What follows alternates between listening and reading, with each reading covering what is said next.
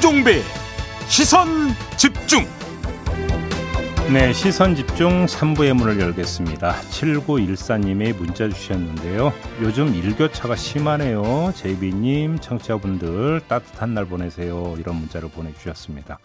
그러게요. 이런 날이 언제까지 계속될까요? 이온 리포터. 뉴스의 이면을 파헤치는 삐딱선 정신. 핵심과 디테일이 살아있는 시사의 정석.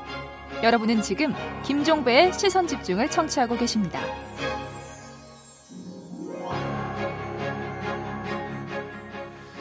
더불어민주당이 오늘 선대위를 출범시킵니다. 메머드급 선대위라고 하죠. 근데 이에 맞춰서 민주당 대선 경선 후보들의 후원 회장들도 오늘 한 자리에 모일 예정이라고 합니다. 이게 어떤 의미를 갖고 있는지가 좀 궁금한데요. 이 자리에 참석하는 분입니다. 이낙연 후보의 후원 회장이었고요. 노무현 문재인 대통령의 정신적 지주로 알려진 분이죠. 송기인 신부를 전화로 만나보겠습니다. 나와 계시죠? 예. 네, 안녕하세요, 신부님. 자, 오늘 이 모임은 어떻게 이루어지게 된 겁니까? 음, 장영달 씨가 네. 점, 점심 먹자 해서 그 점심 오느라 그랬더니 그게 아니고 서울에서 먹자는 거예요. 어, 예. 아이 시골 사람은 서울까지 오라는 아니라 그래야 준다는 거라. 그래 뭐 때문에 그렇게 하느냐 그러니까 다른 손님도 한 두 분 계실 거니까 왔다 가라 그래서 아무것도 모르고 가는 거, 갈 예정이에요. 아, 좀 보도에 따르면 신부님이 이 그 모임을 주선한 것으로 돼 있던데 그게 아니네요, 그러면. 전혀 모르는 얘기입니다, 제가. 아, 그래요. 네. 그러면 아무튼 그 대선 경선 후보들의 후원 회장을 맡았던 분들이 좀 한 자리에 모인다고 그러고 송영길 대표도 이 자리에 함께 한다고 하던데요. 그럼 어허. 어떤 이야기를 좀 나눌 건지 이런 얘기도 사전에 없었던 겁니까? 전혀 없어요. 음. 점심 먹자는 거 말고는 아무 말도 없었어요. 그럼 막 이 자리에서 신부님이 참석하시면 어떤 말씀을 좀 하고 싶으세요? 어쨌든 간에 지금 정권이 그 촛불 정권이잖아요. 네네. 그 정신이 이어지는 음. 그런 그 분이 뭐 대통령이 돼야 되지 않겠느냐. 음. 제 생각, 제 생각은 그래요. 아, 그러면 지금 뭐 이재명 후보로 선출이 됐는데 그 이재명 후보가 촛불 정신을 이룰 수 있다 이렇게 평가하시는 겁니까? 음, 그거는 잘 모르겠지만은 그러나 그 타당 후보보다는 예. 아무래도 국민주당이 그, 그 책임은 좀 져야 되지 않나 싶은 그런 생각입니다. 저 개인적으로는. 아, 그렇게 생각을 하시는 거고요. 예. 근데 사실 그 오늘 이 모임에 언론이 주목하는 또 다른 이유가 이른바 이제 언론의 표현대로 보면 명락 대전의 후유증이라고 하는 게 있는 거 아니겠습니까? 이낙연 네. 후보를 지지했던 분들의 마음이 어떻게 움직이느냐. 그래서 네. 후원회장을 맡았던 분들이 어떻게 좀 한 목소리를 내느냐 이런 게 아마 관심사인 것 같은데 그러면 예를 들어서 그 경선 과정에서 좀 치열해지고 그러면서 서로 상처를 입고 이래 이러면서 이낙연 후보를 지지했던 분들의 뭐 일부라도 대선에서 뭐 다른 후보를 선택하거나 뭔가 포기를 하거나 이러지 않을까라는 전망이 나오는데 이런 전망은 좀 너무 나간 전망이라고 보세요. 어떻게 보십니까? 음, 저는 전혀 그럴 리가 없겠다 생각하는데요. 예. 물론 뭐 각 사람 마음속을 알 수 있는 건 아니지만은 우리가 지금 그 지지했던 거는 그 민주당이 가는 길 그게 어떻든 옳다고 생각하기 때문이거든요. 예, 예. 그 때문에 그 경선에서 누가 됐느냐면요, 된 사람이 뭐 하나로 모아지는 거는 뭐 당연하다고 생각합니다. 아, 그래요. 하나로 모아지는 거 당연하다. 그 오늘 그러니까 선대위가 출범을 하고 소속 의원 전원이 아마 이 선대위 이제 다 참여를 한다고 하는데 이거는 뭐 당연한 결정이고 당연한 수순이다 이렇게 보세요.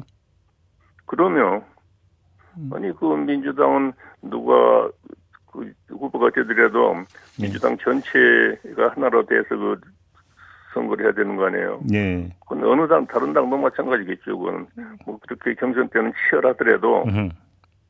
그래서 저는 경선도 항상 저 저기 말할 때 부산시장 그때도 그랬지만은 하- 한 팀이다. 그러니까 상처 주지 말아라. 제가 그런 얘기를 한 적은 있어요. 아, 그래요. 이- 이번 아닙니다만 전에 부산시장 그때 그런 얘기를 그때는 후보들 다 만나서 제가 그때 그랬으니까 그런 얘기도 하고 그랬었습니다. 알겠습니다. 그런데 좀 이런 문제는 어떻게 보세요, 신부님? 자, 이재명 후보가 문재인 정부와 이제 어떤 그 관계를 맺고 문재인 정부의 아, 사업을 어떤 식으로 계승하고 또 혁신할 것인가라고 하는 게 또 주목거리거든요. 어떤 말씀을 주고 주실 수 있을까요, 신부님? 어떤 그 다른 당이 아니고 민주당으로 당선된다면은 네. 민주당의 그 기본적인 정강이라든가 그 방향에 자기는 아, 전적으로 앞장서야 된다고 생각합니다. 예. 그 때문에 비록 그 지금까지 그, 그 자신이 민주당이 그 한 정책이 옳다 그러다 그렇게 뭐 어떻게 생각할지 모르겠지만 네. 그래도 이제 민주당의 그 후보가 된 이상 민주당 그 정책을 제대로 따라가야 하는 거라고 생각합니다. 아, 그러니까 뭐 후 공약을 개발하고 정책을 개발하더라도 그 민주당의 정강 정책 범위 안에서 좀 해야 되는 거 아니냐 이런 말씀이신가요? 물론이죠. 음, 그래요. 알겠습니다. 그러면 예를 들어서 지금 뭐 또 그 이재명 후보 같은 경우는 뭐 국민 그 재난지원금 추가 지급 이런 이야기를 하고 있는데 이것도 그 범위 안에 있다고 평가를 하세요, 신부님? 그거는 그 그런 경우가 어떤 그 후보가 지금 당이 생각 안 했던 거를 크게 뭐 일을 벌린다 그런 일이 있을 때 네. 그건 그당 안에서 또 치열하게 논쟁을 해야죠. 음, 당내에서. 그래요. 근데 지금 그 야권 같은 경우는 이른바 반 문재인 전선이 그러니까 다수의 국민들로부터 지지를 얻고 있다 이런 식으로 판단하고 있는 것 같은데 이런 시각은 어떻게 평가하세요, 신부님은? 예, 저도 이제 그런 그뭐 보도를 통해서 되게 듣고는 있지만은 예, 예. 제 생각에 그렇게 뭐 염려할 부분은 아니라고 생각합니다. 국민의 그 판단이 옛날과는 달리 상당히 그 향상돼 있지 않나 생각을 합니다. 아, 그게 반 문재인 정서라는 게 다수의 정서는 아니다 이런 말씀이시고요. 예. 근데 지금 여야를 가리지 않고 경선이 진행이 됐고 또 진행되는 과정에서 뭐 그냥 말 폭탄 정도로 표현을 하겠습니다. 서로 오가는 말이 상당히 산화지고 있는 건 어떻게 평가를 하세요? 제발 그러지 말았으면 하는 게 개인적인 소망입니다만은 예. 그러니까 얘기를 하다 보면 서로 그 감정까지 예. 나타내고 부딪히고 하던데 음. 그러지 말고 자기는 그 같은 그 정치 노선을 가는 사람들 아니에요 예. 그 당에서 예. 그러니까 그- 그 당원인데 같은 당원인데 예. 그랬을 경우 그 마음의 상처가 오래 갈 것 같아요. 그래 그런 건 음. 좀 주의했으면 좋겠다 싶은 그런 소망이었습니다. 예. 신부님께서도 뭐 역대 대선 여러 그러니까 대선들을 좀 쭉 지켜봐 오셨기 때문에 좀 드리는 질문인데요. 이전 대선에 비해서 이번 대선이 좀 갖는 특성, 특이점, 차이 이런 게 좀 느껴지세요? 음, 그 별로 그런 게 안 느껴져서 지금 답답한데요. 그, 왜냐하면 우리가 지금 민주주의 그러니까 겨- 결국 이제 그 평화 이걸 이룩하기 위해서 얼마나 많은 선배들의 희생이 쌓인 겁니까? 네. 이거를 그 제대로 지키고 그 제대로 그 키워가자면은 음. 우리 자신들이 상당히 더 성숙된 지금 생각 이상 이상으로 네. 성숙된 그런 그 민주 의식을 가진 국민들이야 한다. 그래- 그래야 당연하지 않느냐 그런 생각이 들거든요. 네. 그런 점에서 지금 그 조금 전에 말씀하신 그런 부분은 좀 안타깝게 생각이 됩니다. 음, 오히려 뭐 그 이 참여라고 하든지 이런 점에서는 이전보다 좀 나아진 점을 별로 발견을 못 하겠다 이런 말씀이신가요, 그러면? 그 참여를 더 적극적으로 한다고 가정할지라도 예. 그 참여하는 방식 등 그 사고 방식이 더 선, 선진적이어야 되겠다, 음. 더 진보적이어야 되겠다 그 생각입니다. 알겠습니다. 아무튼 그나저나 그러면 그 이제 조만간 그 조금 있다 이제 서울로 이동하셔야 되겠네요, 신부님.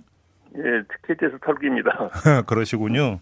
이제 바로 네. 하면 이제 시간이 쫓기시는 것 같은데 그러면 오늘 만약에 이제 그 다른 후보들 선대위원 그러니까 후 그러니까 후원 회장을 맡았던 분들 혹시 만나시면 예, 뭐 합의해서 같이 할 게 있는 건가요? 전혀 몰라요. 좀, 전, 전혀 모르고 있습니다. 그래요. 그러니까 일단 좀 점심을 먹으면서 이야기를 좀 해봐야 되는 거군요. 그러면 예, 알겠습니다. 조심히 올라오시기 바라고요, 신부님. 오늘 말씀 고맙습니다. 예, 수고하셔서. 네, 지금까지 송기인 신부와 함께했습니다. 세상을 바로 보는 또렷하고 날카로운 시선. 믿고 듣는 진품 시사. 김종배의 시선 집중.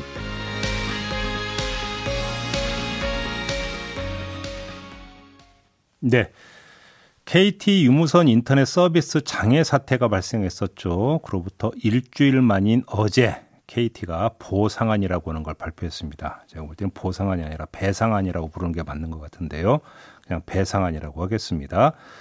개인과 기업 고객에겐 장애 시간 89분의 10배 수준인 15시간분의 요금을 감면하고 소상공인에게는 11분의 요금을 감면해 주겠다. 그래서 개인에게는 대략 1,000원, 소상공인에게는 8천 원 정도의 요금을 감면해 주겠다. 이게 골자인데요.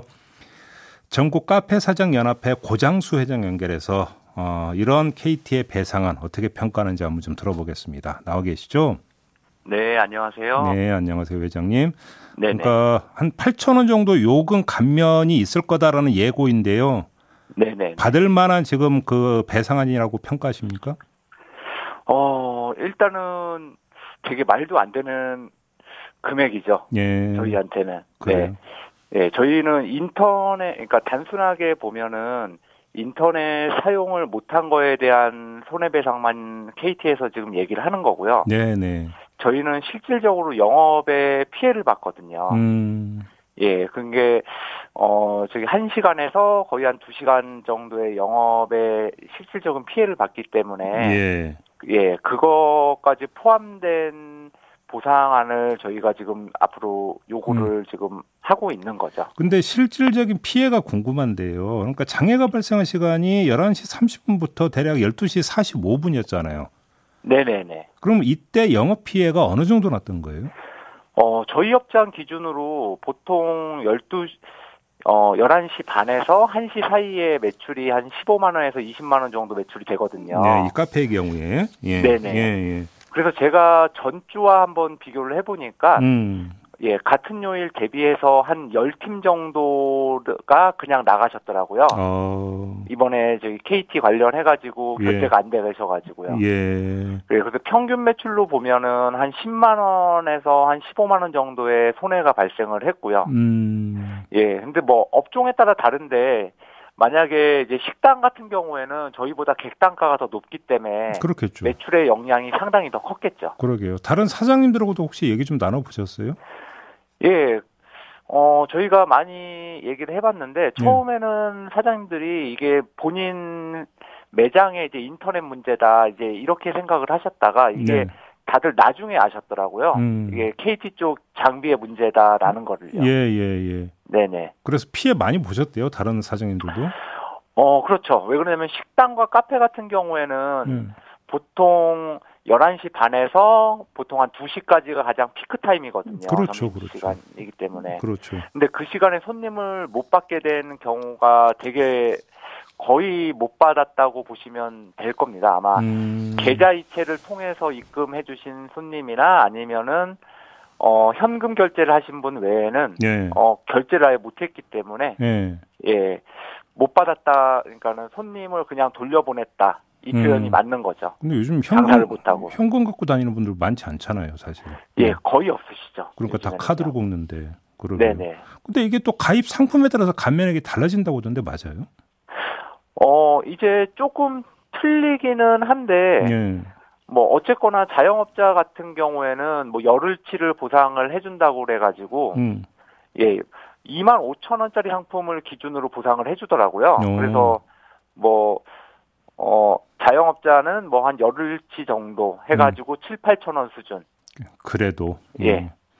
하긴 가입 상품에 따라서 달라진다고 합니다만 뭐 그래봤자 뭐 몇십만 원 되는 건 아닌 거잖아요. 어차피 네, 그렇죠. 배상액이라고 하는 게. 근데 아무튼 KT 쪽에서는 우리는 약관대로 하는 거다 이렇게 주장을 하던데 이 약관이 근데 19년 전에 만들어진 약관이라면서요.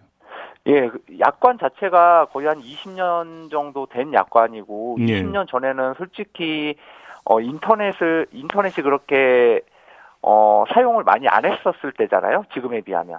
그렇죠. 예. 예. 음. 현재는 뭐 인터넷이 생활의 일부분이 되어 있기 때문에, 음. 예, 19년 전에 만들어진 이런 구시대적 약관은 현실에 맞게 수정되어다, 수정, 수정이 되어야 할 필요성이 있다고 생각이 많이 들죠. 그러니까요. 근데 3년 전에 KT에서 이제 화재 사건 나가지고 이제 거의 비슷한 일이 있었잖아요. 근데 네네네. 그때도 그러니까 약관 개선 요구가 되게 높았는데 달라진 게 아무것도 없는 거네요. 그 3년 동안. 그렇죠. 그, 그 당시에는, 어, 자영업 같은 경우에 한 업체당 하루 1일치 보상액이 한 20만원 정도를 보상해 줬더라고요. 예. 평균치를 저희가 내보니까는. 오, 예. 예, 근데 그 당시에는, 어, 아현, 아니, 아현지사의 화재 때문에 네. 서울의 일부 지역에만 보상을 해줬으면 됐었고, 음. 예, 이번 KT 사건 같은 경우에는 어 제가 확인을 해보니까 한 개의 라우터 잘못 그러니까 한 개의 라우터가 잘못된 라우팅 경로 업데이트로 예. 인해서 예. 전국의 라, 라우터가 연쇄적으로 장애가 전국적으로 확대된 거거든요. 그렇죠. 예, 그렇기 때문에 피해 자체도 전국적으로 지금 광범위하게 거의 음. 모든 점포들이 음. 다 피해를 입고 있는 상황이기 때문에 네. 부상액이 그 당시 기준대로 하자고 그러면은 예. 어마어마한 천문학적인 액수를 보상을 해줘야 되기 때문에 음. 이번에 어떻게 보면 KT 쪽에서 음. 빨리 대처를 하고 이 정도를 보상을 하겠다 이렇게 네. 밝힌 게 아닌가 그러니까요. 네 그렇게 생각을 할 수밖에 없죠 저희 그- 입장에서 그러니까 이제 근데 이제 그건 이제 KT 입장일 뿐인 거고요. 그렇죠. 네네네 그렇죠 근데 뭐 아무튼 단체 행동 준비 중이시라고 들었는데 어떤 걸 준비하고 계시는 거예요? 예 저희가 어제 밤에도 늦게까지 회의를 했고요 예. 어, 오늘 오전에 10시에 참여연대에서 주최하는 기자회견이 예정되어 있고요 아, 예. 예 그리고 이후에 본격적으로 참여연대와 함께 어 실태 조사라든가 음. 피해 조사를 저희가 해가지고 좀 이제 어 이제 어 보상안에 대해서 KT 쪽에 요구를 할 예정입니다. 그래요. 그러면 네. 오늘 기자회견에서는 어떤 걸 요구할 계획이세요?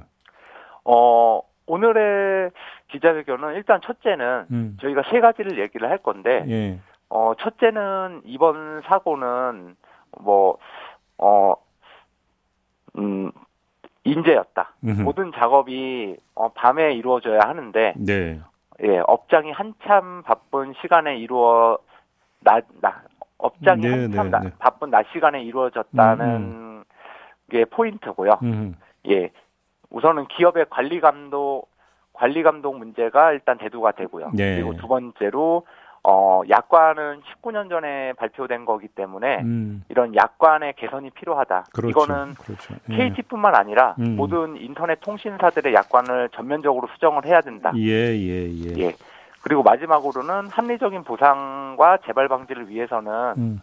피해를 입은 소상공인 자영업자들의 참여가 중요하고 음. 그 전주와 당일의 매출을 비교해서 음. 피해를 꼭 어, 참여연대 쪽이나 아니면은 각 자영업 단체 쪽에서 어, 자영업 단체 쪽에 이제 피해를 좀 접수해 주셔야 된다. 알겠습니다. 그렇게 예, 그걸 요구를 하려고 그러는 그러니까 거죠. 피해 실태 조사에서 피해만큼 그 배상하라 이렇게 요구할 계획이라는 말씀이시죠? 네 네 네, 그렇죠. 알겠습니다. 그 문제 말고요, 사장님. 네네, 지금 이제 손실 보상제 시행 들어갔잖아요. 네네. 혹시 손실 보상 받으셨어요? 어, 손실 보상이 어 저번 달 27일부터 지급을 시작을 했고요. 예. 예, 저, 어, 저 같은 경우에는 약간 좀 인건비적인 오류가 발생을 해가지고, 예. 저희는, 저는 이제 확인 지급을 통한 이의 신청을 지금 진행을 할 예정이에요. 인건비에서 어떤 오류가 어떻게 발생을 했는데요? 어, 현재 지금 이 지급되는 기준이, 예. 어, 이제 중소벤처기업부는 국세청 자료를 가져, 가져다가, 근데 음. 그걸 토대로 이제 인정을 해줘서 지급을 하게 되는데, 그렇죠. 예. 현재는 인건비적인 부분에서 4대 보험만 인정이 되더라고요. 4대 보험 가입자들만. 아, 아. 예. 어떻게 보면은 많은 사장님들이 4대 보험으로도 어, 신고를 하지만 예. 예, 원천징수로도 신고를 많이 하고 있거든요. 예, 예, 예. 예, 근데 이런 원천징수 신고는 아직까지 좀 인정이 안 되더라고요. 음. 그래서 저 저희가 이런 오류적인 부분은 중소벤처기업부 이번에 손실보상 TF 팀 쪽에 예. 예, 저희가 좀 많이 이제 오류 수정 요청이라든가 음. 안 그러면 특이 케이스 같은 거를 많이 지금 전달을 하고 있어요. 그래서 아. 예, 중소벤처기업부에서도 이런 저희 특이 케이스나 오류 수정 요청에 대해서 음. 바로바로 지금 어 좀 수정을 좀 많이 해주시고 계시는 편이죠. 아, 좀 그래도 뭔가 좀 개방적으로 접근을 하고 있습니까, 중기부가? 어, 그쵸. 지금 네. 저희가, 어, 예전에 재난지원금서부터 해서 음. 손- 이번에 손실보상금까지 음. 중소벤처기업부에서는 상당히 어, 모든 직원들이 음. 되게 열심히 저희의 뭐 요구뿐만 아니라 음, 음. 예 저희가 이제 뭐 요청하는 자료라든가 음. 이런 거에 대해서 되게 잘 주시는 편이시죠. 그러면 이제 문제는 손실 보상 제도, 제도 설계 과정에서 약간 아주 허점이 있다 이런 말씀이신 것 같은데 그럼 지금 말씀하셨던 특이 사항이나 오류 또 예를 들면 다른 게 어떤 게 있어요? 어, 그러니까 보면은 고정비 비율 중에 임차료와 어 임대료가 많이 들어가요. 그렇죠. 예. 예. 아, 임차료와 인건비가 많이 들어가는데 예, 예. 예, 임차료가 0% 나오는 데가 있고 1%가 나오는 데가 있고 왜 그렇게 예. 나와요? 어 이거는 지금 임차료적인 부분에서는 네. 어 건물주 분들께서 어 신고를 안 해 안 하신 분들도 많다는 거죠. 어허. 어 그래요? 네. 그럼 그 어떻게 처리 신고가- 어떻게 처리하고 있어요 그러면 중개부에서? 어 지금 임차료가 뭐 0% 1% 나오는 부분에 있어서는 음. 중기부에서 음. 어 기존의 세입자들이 이제 어, 임대차 계약서나 안 그러면 어 저기 임차료적인 부분을 저기 입금했다는 내역을 증빙을 하게 되면은 음. 아. 이건 다 인정을 하게 음. 해준다고 지금 그렇게 말씀을 하시더라고요. 아, 또 그리고 그러니까 그럼 임차료 문제라고 또 다른 문제도 혹시 있나요? 어 이제 많이 그러니까는 실질적으로 저희가 손실보상을 지급받다 보니까 예. 생각했던 것보다 적다 이러신 분들이 되게 많으세요. 음. 그래서 저희가 거기 안을 좀 살펴보니까는 예. 영업이익률이라는 게 있는데 음. 영업이익률이 뭐 마이너스 50% 마이너스 막 거의 1000% 나오시는 분들도 계세요. 영업이익률이. 어이구. 예, 예. 그래서 이분들의 사례를 보니까는 저희가 세금을 뭐 매장의 인테리어를 바꾸거나 이랬을 때 어, 세금 을 환급을 받잖아요. 예. 중간에. 예. 예, 그러다 보면은 영업이익률이 상당히 많이 떨어지더라고요. 어. 예, 그래, 그래서, 어, 나는 왜 영업이익률이 마이너스 뭐 수십 프로, 수백 프로가 나오지, 이렇게 생각하셨던 분들은 이제 손익계산서를 살펴보시면은 음. 아마 부가세를 어, 상당 금액을 아마 음. 환급 받으신 분들이 대부분 있, 이시더라고요. 아, 이건 복잡하네요. 실행으로 들어가니까 정말 뭐 보통 예, 복잡한 게 그렇죠. 아닌데 더 이상 설명하시면 더 그러니까 제가 머리 회로가 좀 얽힐 것 같아 갖고 이 정도에서 마무리하겠고요. 어제부터 위드 코로나 시작이 됐는데 어떻게 손님 많이 늘었어요, 사장님? 어, 사실 어제 어, 시작 첫날이라 예. 예, 매출이나 분위기상은 별 차이는 크게 없었었고요. 음. 예, 다만 영업 시간이 늘어났다는 거에 대해서 저희가 네. 희망을 갖고 버텨나가고 이- 있고 앞으로도 좀 열심히 하려고 그러고 예. 예, 저희 카페는 24시간 영업이 가능하지만 음. 예, 올 초부터 저희와 함께한 단체 중에 뭐 코인 노래방이라든가 어, 운동시설, 체육시설 같은 경우는 그렇죠. 백신 패스라고 해서 아직도 힘든 시간을 보내고 있거든요. 그렇죠, 그렇죠. 예, 사실 시설의 위험성보다도 음. 그 시설을 이용하는 이용자의 행동이 더 위험하고 전파가 어, 더 위험할 수가 있거든요. 그렇죠. 예. 예, 그렇기 때문에 정부나 관계부처에서도 음. 다시 한번 시설 중심의 방역이 아닌 예. 이용자 스스로가 지키고 동참할 수 있는 방향으로 방역을 좀 변경해 주셨으면 음. 좀 좋겠다. 좀 이런 말씀을 드리고 싶습니다. 보완할 점이 좀 있다 이런 말씀이시네요. 예, 알겠습니다. 그렇죠. 자, 오늘 말씀 여기까지 들을게요. 고맙습니다. 예, 감사합니다. 네, 지금까지 고장수 전국 카페 사장 연합회 회장과 함께했습니다. 네, 아까도 잠깐 말씀드렸죠. 요즘 일교차가 상당히 큽니다. 따뜻한 겉옷 하나 챙기시고 이렇게 출퇴근하시는 게 나을 것 같다는 말씀 전해드리면서 오늘 본방 모두 마무리하겠습니다. 저는 유튜브에서 청기 누설을 이어갑니다. 고맙습니다.